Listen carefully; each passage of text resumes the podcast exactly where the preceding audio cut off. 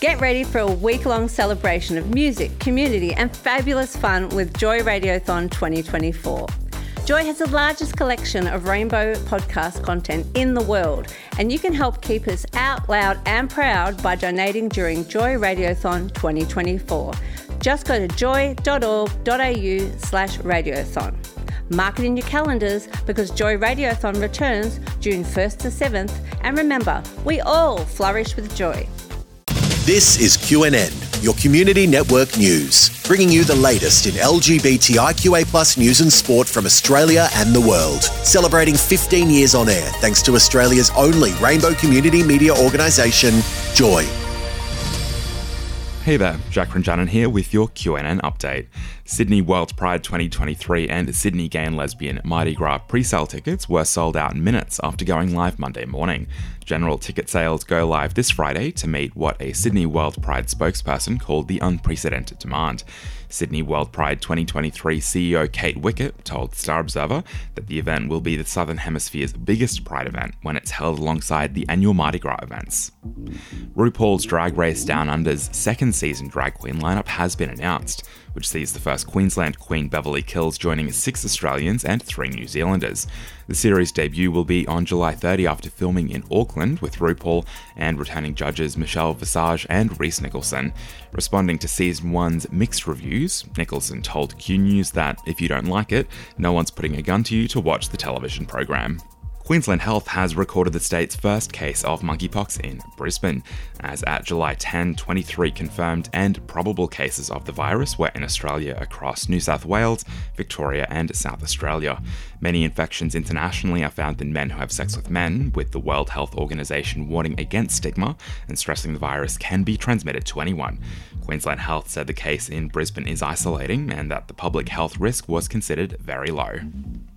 The boyfriend of one of the witnesses to the murder of Dr. George Duncan in 1972 is calling on the South Australian Attorney General to authorise the exhumation of the body and a fresh inquiry. Speaking with the Adelaide Advertiser, Ivan Felisati said his former partner lied in his statement to police because he was scared. Felicati said he wanted a fresh inquiry while the two acquitted police officers and witnesses to the murder were still alive.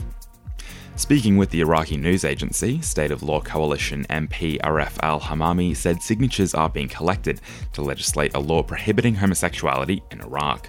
While homosexuality has technically been legal in the country since 2003, a recent Human Rights Watch report said attacks on LGBTIQA people are commonplace, with people subject to abductions, torture, and murder by largely government sanctioned militia groups.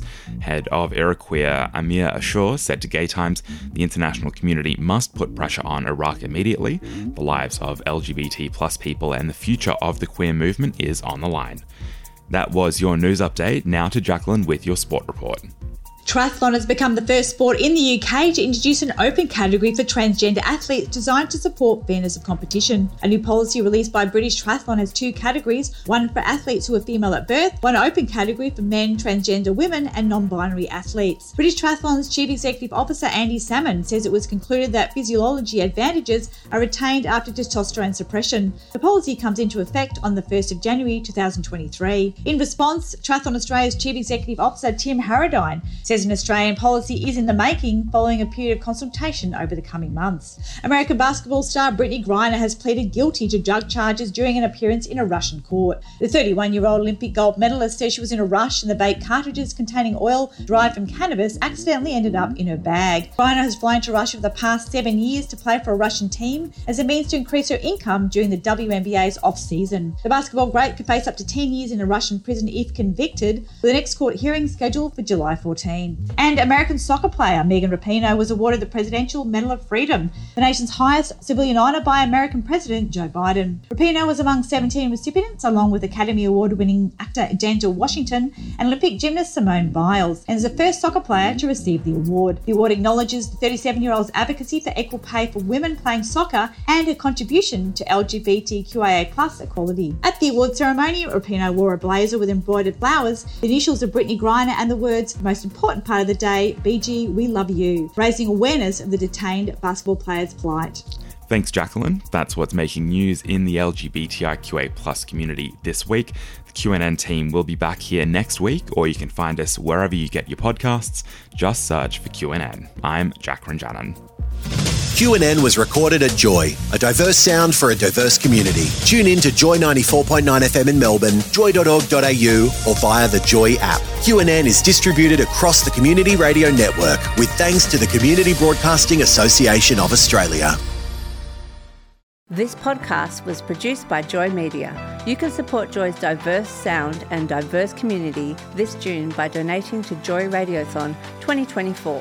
Go to joy.org.au slash radiothon. And remember, we all flourish with joy.